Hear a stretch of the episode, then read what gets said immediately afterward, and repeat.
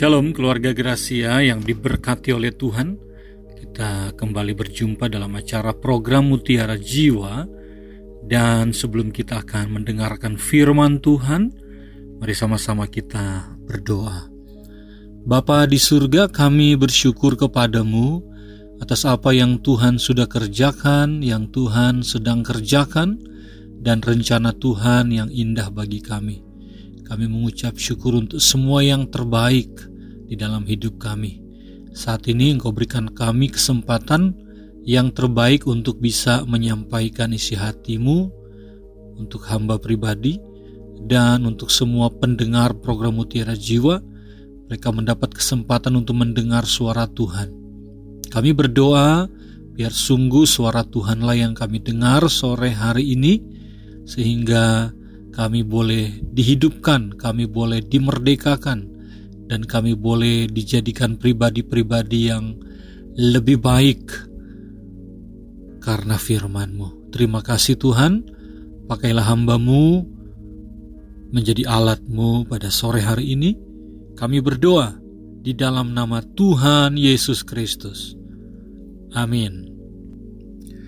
Bapak Ibu yang terkasih dalam Tuhan, para pendengar program Mutiara Jiwa yang diberkati oleh Tuhan. Pada kesempatan ini kita akan mendengarkan firman Allah yang berjudul beribadah kepada Tuhan. Saya yakin bahwa kita adalah orang-orang yang menyukai kehidupan yang beribadah kepada Tuhan, menyukai aktivitas beribadah kepada Tuhan. Tentu yang saya maksud adalah beribadah ketika kita datang ke rumah Tuhan, bersekutu dengan sesama orang percaya, kita mulai memuji menyembah Tuhan dan kita mendengarkan firman Tuhan. Puji Tuhan setelah sekian waktu lamanya kita mengalami kesulitan untuk bisa berkumpul bersama-sama dengan keluarga seiman kita. Hari-hari ini saya tahu, saya yakin bahwa kita lebih luas, lebih leluasa maksud saya, lebih leluasa untuk bisa beribadah kepada Tuhan. Nah saudara, ayat yang kita akan dengarkan firman Allah pada sore hari ini terdapat di dalam 1 Timotius pasal 4 ayat 7 sampai 8. Demikian firman Allah, tetapi jauhilah tahyul dan dongeng nenek-nenek tua, latilah dirimu beribadah. Latihan badani terbatas gunanya, tetapi ibadah itu berguna dalam segala hal karena mengandung janji baik untuk hidup ini maupun untuk hidup yang akan datang. Bapak Ibu Saudara terkasih dalam Tuhan kepada Timotius mentornya atau pelayan Tuhan yang membawa Timotius untuk juga menjadi pelayan Tuhan yang bernama Paulus menyampaikan isi hati Tuhan kepada Timotius ini. Dan Paulus berkata bahwa latihan badani terbatas gunanya tetapi ibadah berguna dalam segala hal. Tentu kita menyadari saudara-saudara bahwa Timotius adalah seorang yang dipanggil Tuhan ketika dia masih muda. Itu berarti fisiknya masih begitu kuat. Biasa anak muda pasti akan memiliki kondisi fisik secara umum ya. Memiliki kondisi fisik yang lebih kuat dari orang tua.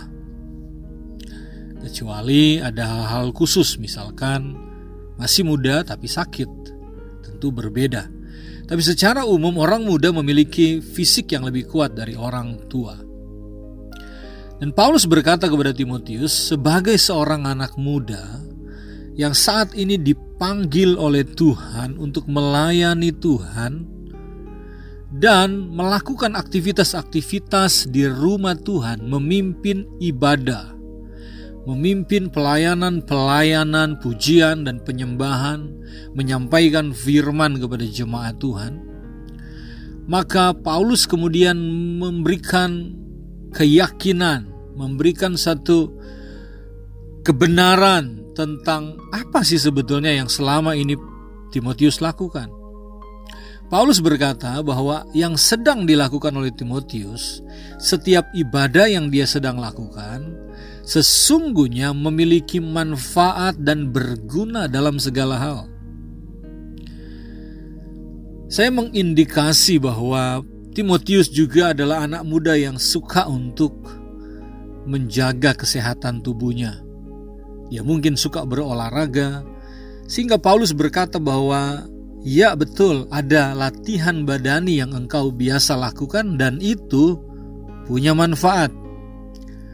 Manfaat paling sederhana adalah seorang kalau dia berolahraga tentu peredaran darahnya menjadi lancar dan itu akan membuat orang menjadi bugar. Manfaat yang lain tentunya secara fisik dia akan menjadi, memiliki fisik yang proporsional. Lalu memiliki otot yang kuat, kira-kira begitu. Dibanggakan, disukai oleh orang-orang usia muda. Tapi Paulus kemudian berkata, ada hal yang lebih indah, ada hal yang lebih besar nilainya daripada engkau membentuk tubuhmu menjadi bagus dan peredaran darahmu lancar. Apa itu? Ibadah kepada Tuhan. Mungkin saudara berkata ibadahnya seperti apa Pak Pendeta? Tentu ibadah yang dimaksudkan adalah ibadah yang seperti saya sampaikan di awal bagaimana Timotius dipanggil oleh Tuhan dan memimpin ibadah-ibadah, pujian penyembahan, baik di rumah Tuhan maupun di rumah jemaat Tuhan, di mana aktivitas itu adalah aktivitas pujian, penyembahan, pengagungan yang fokusnya kepada pribadi yang namanya adalah Tuhan Yesus Kristus. Perlu ditekankan lagi bahwa fokus ibadah Timotius dan jemaat-jemaat yang dia pimpin adalah memuji menyembah Tuhan Yesus Kristus, mendengar kebenaran firman dari Tuhan Yesus Kristus. Ini penting untuk disampaikan. Mengapa saudara-saudara? Karena pada waktu itu Timotius menghadapi orang-orang yang mengenal penyembahan dalam bentuk dan sikap yang berbeda. Pada waktu itu orang-orang Yunani punya banyak dewa. Mereka punya banyak kuil untuk mereka datang menaikkan penyembahan mereka. Dan tentu apa yang mereka lakukan bukan tertuju kepada Tuhan Yesus. Maka di sini Paulus sedang memberikan sebuah penekanan bahwa ibadah yang penuh dengan berkat ibadah yang penuh dengan manfaat, ibadah yang sangat berguna itu adalah ibadah yang terfokus, ibadah yang tertuju kepada Tuhan Yesus Kristus. Saudara, sering kali kita datang beribadah kepada Tuhan, tapi kita pulang dan kita suka. Ada yang pernah berkata, bukan suka, tapi ada yang pernah berkata, aku nggak dapat apa-apa dalam ibadah. Saya pikir ada sesuatu yang salah dalam motivasi orang ini ketika datang beribadah. Barangkali saja dia datang beribadah tetapi fokusnya bukan untuk memuji Tuhan, bukan untuk mengucap syukur, menyembah Tuhan. Tapi fokusnya adalah untuk keinginannya sendiri. Hanya untuk merasakan ada damai, hanya untuk melepaskan diri dari kepenatan karena mungkin bekerja begitu begitu lelah sehingga mau refreshing dalam ibadah. Saudara, ibadah yang mendatangkan keuntungan bukan ibadah yang dimotivasi oleh pribadi-pribadi yang datang untuk sekedar mencari keuntungan justru. Sekali lagi, ibadah yang mendatangkan keuntungan justru tidak akan diterima, tidak akan didapat oleh orang yang motivasinya hanya untuk mendapatkan keuntungan. Mengapa saudara? Karena jelas Alkitab katakan bahwa ibadah itu benar memberikan keuntungan, memberikan kegunaan. Tetapi kegunaan itu bukan hanya untuk hidup ini. Tetapi kegunaan ibadah adalah untuk hidup yang akan datang. Nah saudara, kalau pengejaran kita dalam ibadah-ibadah kita adalah hanya untuk kehidupan di dunia ini, maka ibadah itu ada banyak saingan, saya pakai bahasa begitu. Ada banyak saingan maksudnya, ada banyak tempat-tempat lain yang kalau saudara datang dapat memberi keuntungan. Keuntungan secara materi, memberikan mungkin sukacita juga, senang juga, happy juga. Dunia pun menawarkan hal yang sama. Meskipun itu bukan sebuah ibadah kepada Tuhan, orang bisa enjoy, orang bisa menerima berkat. Bahkan ada banyak kali orang mencari tempat di luar rumah Tuhan untuk mencari sukacita. Nah, kalau hanya untuk mencari berkat, lebih baik berbisnis. Bisnis akan membawa keuntungan secara materi. Hati-hati, boleh jadi bahkan bisnis itu pun masuk ke dalam gereja. Gereja bukan lagi menjadi tempat untuk orang beribadah kepada Tuhan, tetapi orang yang hanya mencari keuntungan. Keuntungan yang dimaksud adalah keuntungan-keuntungan lahiriah, keuntungan-keuntungan materi. Ingat baik-baik, Yesus pernah membolak balikkan meja, kursi yang ada di rumah Tuhan di bait suci yang ada di Yerusalem. Oleh karena rumah Tuhan sudah berubah fungsi. Bukan lagi menjadi tempat pemuji hadir untuk memuji Tuhan. Bukan lagi menjadi tempat penyembahan, tetapi menjadi tempat di mana orang datang berdagang dan mencari keuntungan. Saya percaya di mata Tuhan bahwa rumah Tuhan tidak boleh menjadi tempat untuk orang hanya mencari keuntungan secara lahiriah, dan itu yang memotivasi mereka datang ke rumah Tuhan. Saya percaya firman Allah bahwa ketika kita beribadah, kita pasti diberkati. Itu janji Tuhan.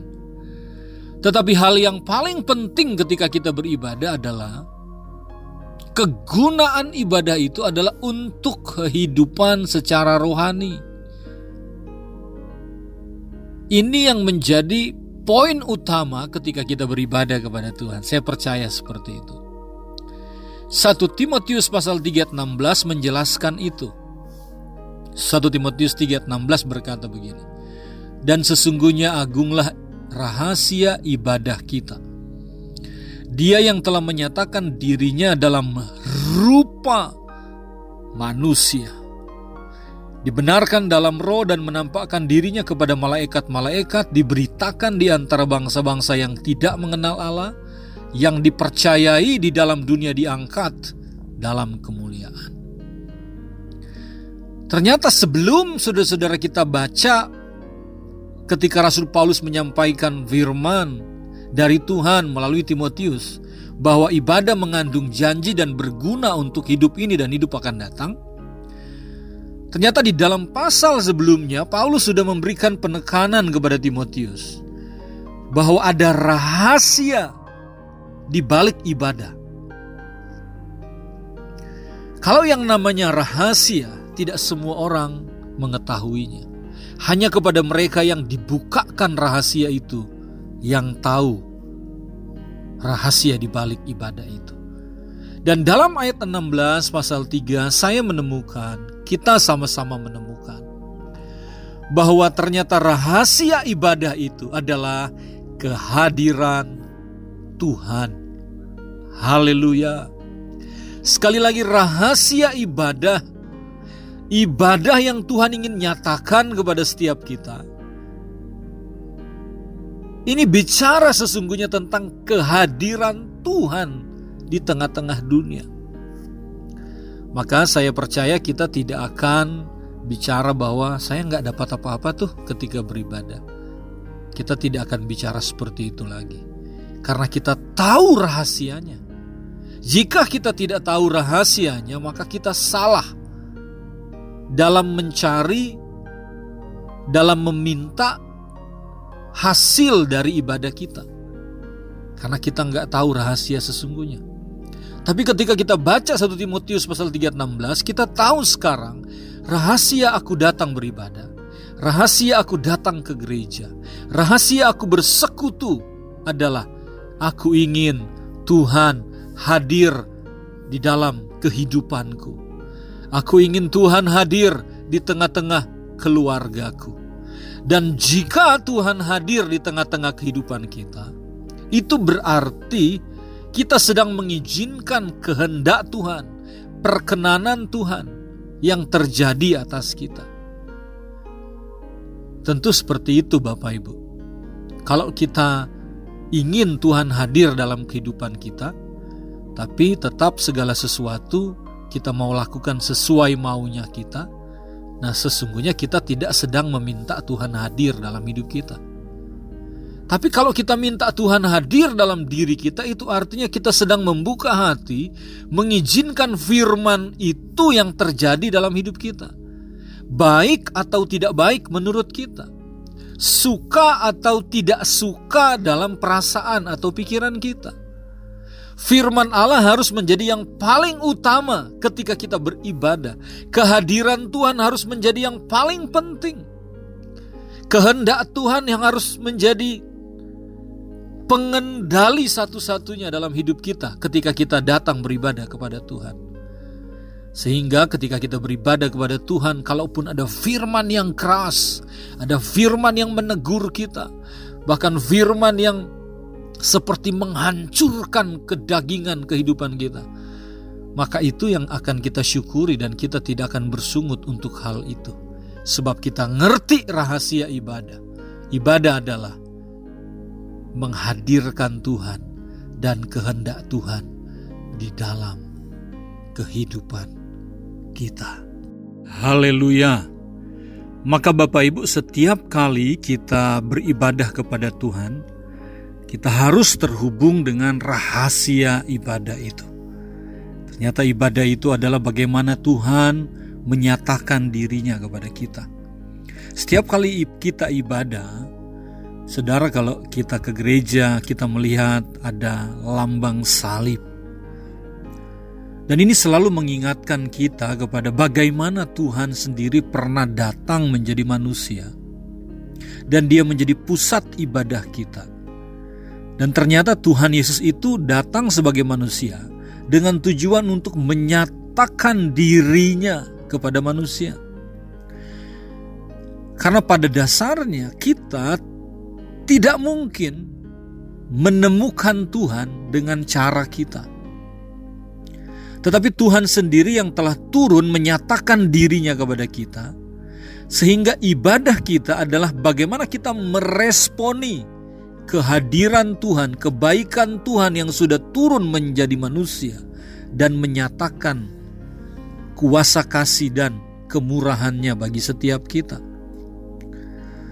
Jadi saya percaya setiap kali kita datang beribadah kepada Tuhan, akan sangat diberkati hidup kita kalau di dalam ibadah fokus kita kepada Yesus Kristus yang sudah datang menjadi manusia, menebus setiap dosa-dosa kita. Dan kalau ini menjadi fokus, maka saudara-saudara itu akan berbanding lurus seharusnya dengan sikap kita sikap sebagai anak-anak Tuhan yang tahu bahwa dosanya sudah diampuni, maka pesan firman Allah jangan berbuat dosa lagi. Sikap ketika kita sadar bahwa ibadah itu adalah menghadirkan Tuhan, menghadirkan kerajaan Tuhan di tengah-tengah dunia, dan juga dan juga berarti menghadirkan Tuhan di tengah-tengah keluarga, menghadirkan Tuhan di tengah-tengah usaha, menghadirkan Tuhan di tengah-tengah kehidupan kita secara pribadi, maka itu pun akan membuat kita mengerti bahwa hey, karena Tuhan yang berdaulat dalam hidupku sekarang, maka aku nggak bisa lagi melakukan apa yang aku mau, apa yang aku suka, terserah gue. Tidak. Kita akan menjadi suka untuk melakukan kehendak Tuhan. Kita akan menjadi senang untuk Tuhan Yesus berdaulat penuh dalam hidup kita. Dia menjadi penguasa tunggal dalam hidup kita. Sehingga apa? Keputusan kita, sikap kehidupan kita, karakter kita, gaya hidup kita, itu akan selalu kita usahakan selaras dengan firman Allah. Kalau aku lakukan ini, sesuai nggak ya dengan firman Allah? Kita akan selalu menyelaraskan diri sebab kita tahu ada Tuhan hadir di dalam hidup kita. Dan kita tahu Tuhan itu Sang Maha Kudus, Sang Maha Suci, Sang Maha Benar. Masa kita menghadirkan Tuhan yang Maha Suci itu lalu kehidupan kita enggak kudus? Masa kita menghadirkan Tuhan yang Maha Sempurna itu lalu kehidupan kita semau gue? Tentu tidak. Satu hal yang saya percaya, kita nggak sempurna, tetapi kita menghadirkan kuasa yang akan menyempurnakan kita. Kita bukan kudus, tetapi kita sudah menghadirkan Tuhan yang sudah menguduskan kita. Kita yang tadinya bukan orang kudus, sekarang dikuduskan. Nah, saya percaya orang Kristen yang mengerti rahasia ibadah, dia tidak hanya datang ke gereja, dia tidak hanya datang memuji menyembah Tuhan dan mendengar firman Allah, tapi dia menyukai kehidupan di dalam tuntunan firman Allah. Puji Tuhan. Maka kalau dasar ini sudah menjadi kuat dalam hidup kita, saya yakin seperti firman Allah katakan, carilah dahulu kerajaan surga, semuanya akan ditambahkan kepadamu. Maka saya percaya janji berkat Tuhan dalam ibadah itu bukan sesuatu yang menjadi pusat pengejaran kita lagi. Sebab kita mengerti pasti kok Tuhan berkati kita. Pasti janji Tuhan tergenapi buat kita. Nggak usah kita tuntut, nggak usah kita kejar. Hidupi saja kebenaran. Dan kita percaya bahwa berkat Tuhan itu akan datang atas kita. Nah itu yang kita akan bicara sekarang saudara-saudara. Sebab firman Allah berkata, kita sudah baca bahwa ibadah mengandung janji baik untuk hidup ini. Oke. Okay? Hidup ini adalah hidup yang saudara kita butuh sehat, kita butuh berkat lahiriah, ber, kita butuh uang. Kita perlu hal-hal lahiriah. Dan ternyata saudara-saudara, Tuhan berjanji ibadah itu mengandung janji untuk apa yang engkau butuhkan dan saya butuhkan. Jadi tidak salah ketika kita sudah mengerti rahasia ibadah adalah saya ingin menghadirkan kehendak Tuhan dalam hidup kita, dalam hidupku. Maka setelah itu aku pun ingin mempercayai bahwa dalam ibadah ada janji Tuhan. Itu nggak salah saudara-saudara. Karena memang itu yang Tuhan katakan. Kalau aku beribadah kepada Tuhan, maka aku akan melihat janji Tuhan tergenapi dalam hidupku. Saya akan ajak saudara untuk membaca keluaran pasal yang ke-23 ayat 25. Tuhan jelas berkata, tetapi kamu harus beribadah kepada Tuhan Allahmu maka ia akan memberkati roti makananmu dan air minumanmu, dan aku akan menjauhkan penyakit dari tengah-tengahmu. Saudara, seorang yang beribadah kepada Tuhan, dia udah tahu rahasia ibadah itu. Sekarang dia mengerti juga bahwa di dalam ibadah ada janji Tuhan. Janji untuk kehidupan saat ini maka saudara-saudara, kalau kita datang beribadah hari Minggu, datang ke gereja dengan sungguh-sungguh, dengan hati yang tulus, dengan hati yang cinta kepada Tuhan, percaya juga bahwa apa yang kita lakukan di hari Minggu itu akan memberi dampak besar kepada kita di hari Senin berikutnya sampai sepanjang satu minggu itu. Saya percaya hal ini. Jadi, kualitas ibadah kita, kualitas perjumpaan kita dengan Tuhan akan berdampak kepada kehidupan kita secara lahiriah. Saya setuju firman Allah. Bahkan kalau saudara baca dalam ayat ini, ayat 27, saudara akan temukan berkat-berkat lahiriah lain lagi yang dijelaskan oleh Alkitab. Bagaimana saudara-saudara seseorang akan diberkati oleh Tuhan, kandungan diberkati oleh Tuhan. Wow, saudara-saudara, Allah kita adalah Allah yang memberikan janji atas apa yang saudara sedang hadapi hari-hari ini, pergumulan saudara kesulitan-kesulitan saudara, sakit penyakit saudara, kebutuhan-kebutuhan makan minum saudara. Bahwa Tuhan juga berjanji ibadah kita yang kita ser yang disertai dengan kesungguhan hati akan memberikan dampak besar bagi kehidupan kita hari demi hari. Kamu harus beribadah kepada Tuhan Allahmu maka ia akan memberkati roti makananmu. Saudara, roti makanan ini bukan roti rohani. Tapi jelas ayat ini bicara tentang roti makanan kita setiap hari. Memang kalau di Israel Timur Tengah makanan mereka itu roti. Mereka suka makannya roti. Jika sekiranya firman Allah ini datang kepada kita orang Indonesia atau orang Cirebon yang sedang mendengarkan mutiara jiwa ini, maka ini akan berarti Tuhan kalau kita beribadah kepada Tuhan, maka Tuhan akan memberkati nasi kita. Haleluya.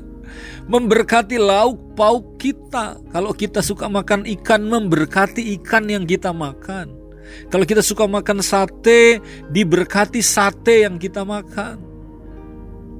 Dan kalau kita bahkan mungkin tidak punya uang cukup untuk beli makanan yang bagus, yang mahal, yang mewah, maka makanan sesederhana apa pun yang ada di meja yang disediakan oleh Tuhan untuk kita itu diberkati oleh Tuhan. Diberkati minumanmu dan diberkati sehatmu, penyakit dijauhkan daripadamu. Saudara, kita sudah melewati masa di mana kita betul-betul menghargai kesehatan kita. Saya percaya itu terbentuk sampai sekarang ini. Setelah kita melewati masa pandemi, kita sangat menghargai yang namanya kesehatan. Dan ternyata saudara-saudara percaya kepada firman Allah. Kalau kita beribadah kepada Tuhan, maka Tuhan pun akan ikut menjadi penolong dalam hidup kita atas kesehatan kita. Mungkin kita tidak bisa beli vitamin yang mahal, tetapi dengan vitamin yang murah yang kita konsumsi diberkati oleh Tuhan. Atau mungkin ada pendengar program Mutiara Jiwa yang sekarang sedang sakit dan saudara sedang harus makan obat dari dokter. Terimalah itu, doakan itu, percayalah. Mungkin saudara berpikir obat ini manjur atau tidak ya akan menjadi manjur kalau saudara suka beribadah. Kalau kita, saya dan saudara suka beribadah kepada Tuhan dan obat yang kita makan itu akan menjadi obat yang diberkati oleh Tuhan untuk kesehatan kita. Bahkan mungkin kalau ada di antara saudara yang sekarang sedang sakit dan sepertinya sulit untuk mendapatkan obat atau tidak cukup biaya untuk berobat, Tuhan memberi rahasia. Saya sebagai hamba Tuhan mau berkata kepada saudara, obatnya itu ada ketika saudara beribadah, ketika saya beribadah, ketika kita beribadah kepada Tuhan dengan sungguh-sungguh. Tujuan ibadah kita adalah Tuhan, aku mau menikmati kehadiranmu. Aku mau dibentuk oleh Engkau. Aku mau diperbaharui oleh Engkau. Aku mau menjadi pribadi yang menyukakan hatimu dalam ibadah. Maka tanpa saudara sadari, bahkan tanpa saudara dan saya minta, kita melihat kita diberikan sehat oleh Tuhan. Sakit penyakit disembuhkan oleh Tuhan. Sebagai seorang hamba Tuhan saya dengan mata saya sendiri, saya melihat bagaimana Tuhan menjama orang sakit. dalam waktu yang cepat di depan mata saya ketika berdoa sembuh. Wow, tentu itu bukan karena hebat siapa-siapa, tapi karena janji Tuhan bahwa orang yang beribadah kepada Tuhan sakit penyakit dilalukan, mereka disembuhkan oleh Tuhan. Jadi saudara pendengar mutiara jiwa yang diberkati Tuhan, kalau ada di antara saudara yang sedang menghadapi pergumulan hari-hari ini, apakah itu sakit penyakit, kebutuhan-kebutuhan keluarga saudara, bisnis, mata pencarian, pendidikan anak-anak saudara, izinkan saya mengajak saudara dengan hati yang mengasihi. Ayo, kita sungguh-sungguh beribadah kepada Tuhan. Mulai hari ini ambil komitmen. Tuhan setiap kali aku datang beribadah kepadamu Aku mau beribadah dengan sungguh-sungguh. Saudara akan melihat janji Tuhan Sekali lagi janji Tuhan bukan janji manusia Tapi janji Tuhan itu akan terjadi dalam hidupmu Tuhan akan memberkati engkau menyembuhkan engkau, memulihkan engkau, memberikan kemenangan dalam hidupmu dan hidupku.